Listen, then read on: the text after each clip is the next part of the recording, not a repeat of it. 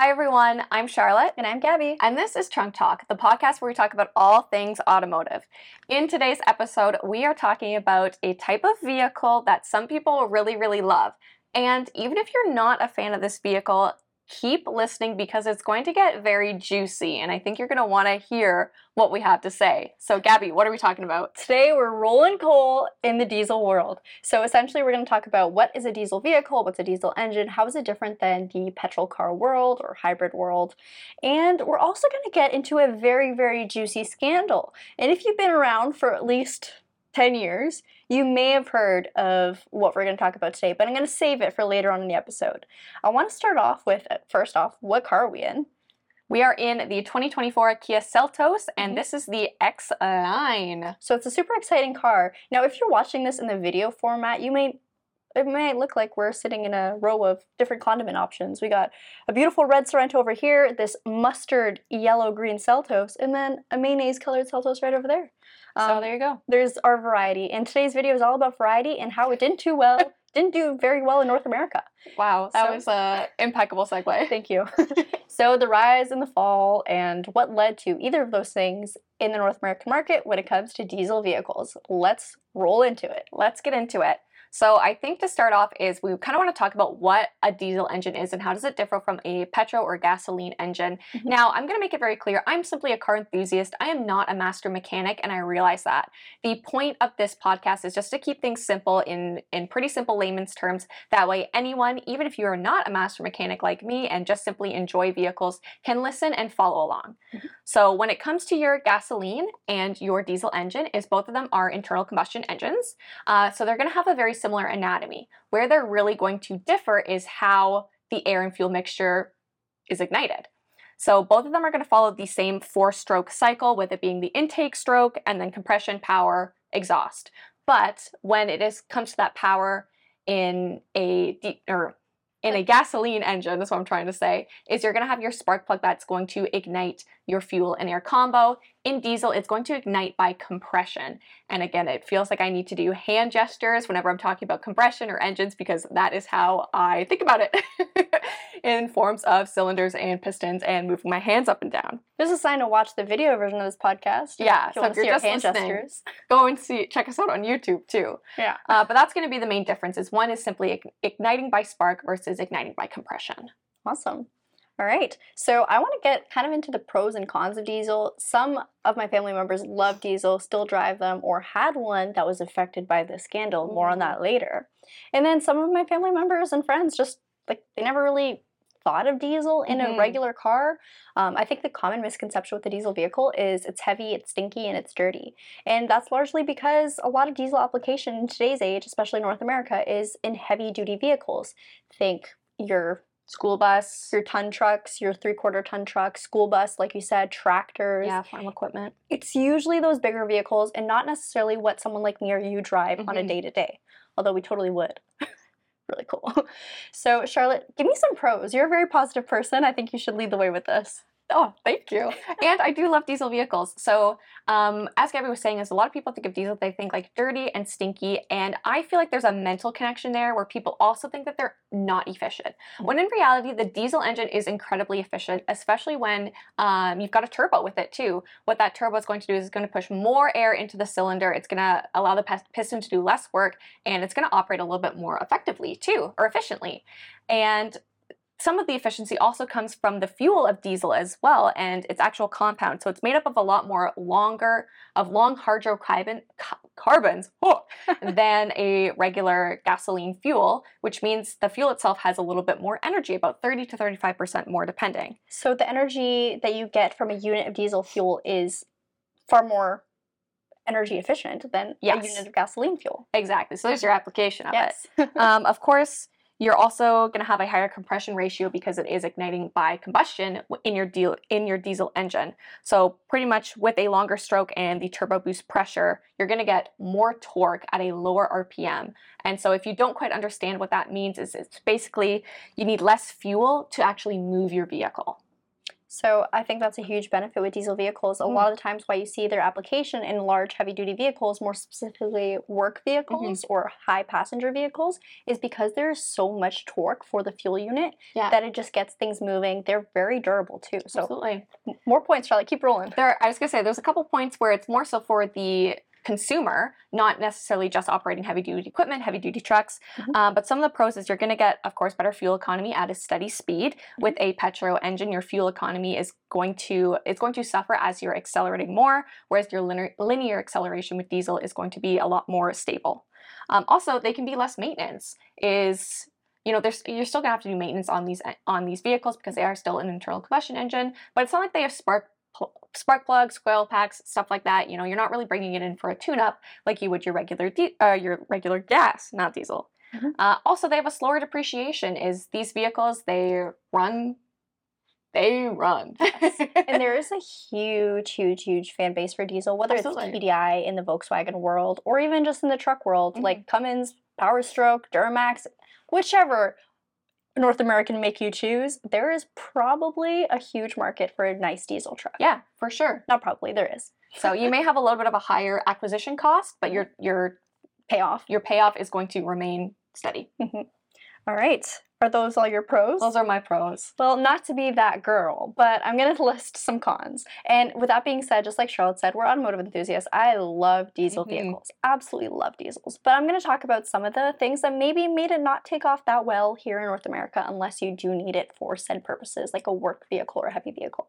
So, number one is not to contradict what Charlotte said, but the cost. So, she did mention that they have a higher overall purchase price, and that is absolutely correct. But in the long run, it'll actually cost you quite a bit as well, even just refueling your vehicle. So, where I live, it's a very urban area, Mhm. lots of cars, not necessarily diesel vehicles. Not every gas station has a diesel pump, and if it does, it probably only has one or two. And if it's in use, you might have to wait, which is no biggie. It is what it is. But that's still more so the issue finding one. And even if you do find one, diesel is significantly more expensive than Mhm. gasoline here where we live. And then, of course, that varies region by region. Diesel might be cheaper where you are. It totally depends on where you live and, of course, your lifestyle application. And a lot of that is going to come from the refining process diesel has to go Mhm. through uh, before it can be sold to make it a little bit more um, e- eco-friendly. yes, there's a whole application of biodiesel as well, Yeah. which I think we might need another podcast episode for that. But using that term eco-friendly very loosely, uh, but also it's Yes. taxed. Yes, 100%.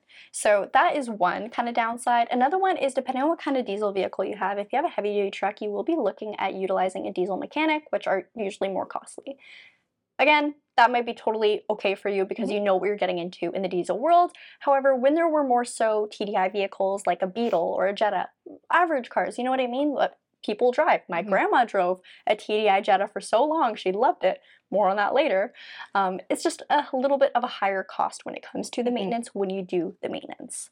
Another thing, okay, so you mentioned the pro- cost of the vehicle. There's also the pollution that comes with the vehicle. Ooh, dun dun dun. And it's going to get pretty dark in a couple minutes, but for now, I'm just going to start off by saying that the tailpipe emissions from diesel vehicles have a high content of nitrogen oxides, which has been linked to Mhm. lung cancer. So the emissions testing for diesel vehicles has become very, very hard due to another scandal that we will mention very, very shortly. You're you're really uh, pulling me in with the scandals and your grandma and Don't all the details. So, um, a lot more refinement has been done for diesel vehicles. And another thing now, so if you're looking to get a diesel vehicle, your only options are trucks. So, there are no more light utility vehicles, SUVs really, or Yeah. cars, especially here in North America, sold as new, I should say. You can certainly get one used, but at a higher cost. Mhm. Um, just because of this whole scandal that we're going to talk about. So, you ready? Let's get into it. Let's get into it. Okay, so this kind of came to light in 2015 or September of 2015. So not that long ago, and there's still lots of articles being released about kind of ongoing effects. the ongoing effects. Absolutely. So back in 2015, the Volkswagen emissions emission scandal, aka Dieselgate, Dun dun dun. um, or Emission Gate, dun dun dun. Dun. Wasn't Came- quite on it with that one. it came to light. So essentially, the United States Environmental Protection Agency, aka the EPA, issued a notice of violation against the Clean Air Act to German automaker VAG. And no, not what you're thinking. We're talking about Volkswagen Auto group. So, those TDI vehicles that you know and love, like that beautiful, cute little Beetle that was a TDI, it's a liar, a dirty, dirty liar. She's a dirty girl. Dirty, dirty girl. So, essentially, what Volkswagen was doing at the time, they installed these illegal software devices on about 11 million vehicles worldwide. So this isn't just North America, this is Europe. This is again worldwide. Volkswagen is a major player in the automotive world and they doesn't matter what country you visit, you're probably going to find a VW there. Yes. And I will say we are dubbers. We do We love. we like Volkswagen. We got them in our family. Yes. or we had them in our family. Yeah. RIP. Um, nonetheless, so they had a violation against the Clean Air Act, Mhm. which in California especially, it is a huge deal. Their emissions laws are super, super tight. And they got even tighter after this, I'll tell you that. All right, so they intentionally programmed their vehicles with this defeat device. And essentially, it was a software that would let the vehicle know when it was undergoing emissions testing. And only then would their in house emission systems kick in.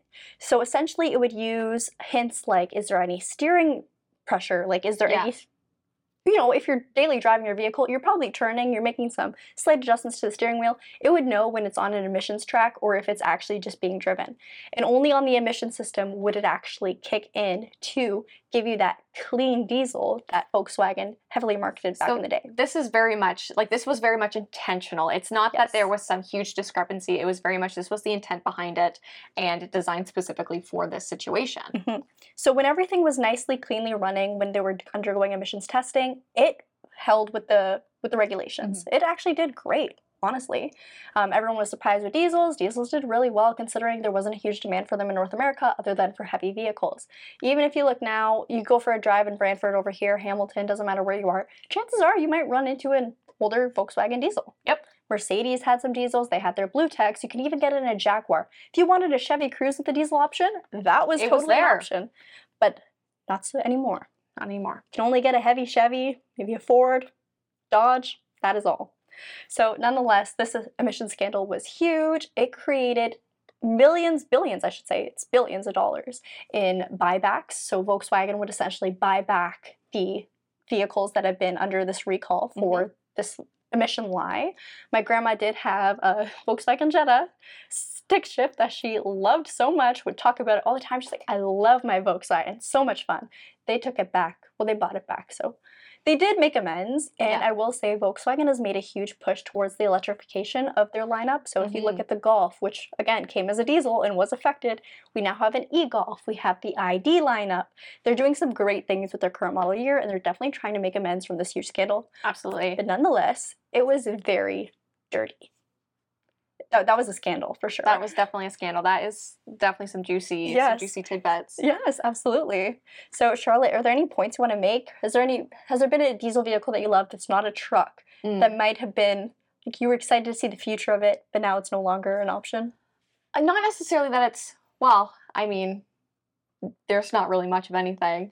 but my experience with diesels is it's obviously going to be Volkswagen and it's you know it's early 2000s it's the Jetta station wagon it's just the Jetta TDI and I genuinely like those cars I think they're fun I Mhm. love you know how much torque they have um, but the one thing that I struggled with and this is another drawback of diesel vehicles is how difficult it is for them to start in the winter Great point. I forgot to mention that in the cons list. well take it away go for it Well, maybe that we'll make this our fun fact. We like to do a Mm. fun fact at the end of our um, podcast. So, fun fact diesel fuel actually kind of turns jelly like in the cold. So, this, of course, viscosity of the fuel, this thickness, doesn't allow for proper flow, allowing or causing the engine not to start in colder climates. So, Charlotte actually has a personal story of Yes. her husband or then boyfriend at the time. Yeah. Jetta. So obviously, like we know about glow plugs, those are a thing when it comes to diesel vehicles. Um, but usually, you got to plug them in uh, your diesel vehicles. Now, my husband, who was my boyfriend at the time when I was living in Owen Sound, which is just off of Georgian Bay, so it's a little bit cooler. He would come up to visit me, and the amount of times he got stuck there in the winter is absolutely insane. And it's not even that it was freezing cold; it was five degrees Celsius, and the car wouldn't start. And it's like, okay, I guess you're going to be here until it warms up. Yeah. So the spring.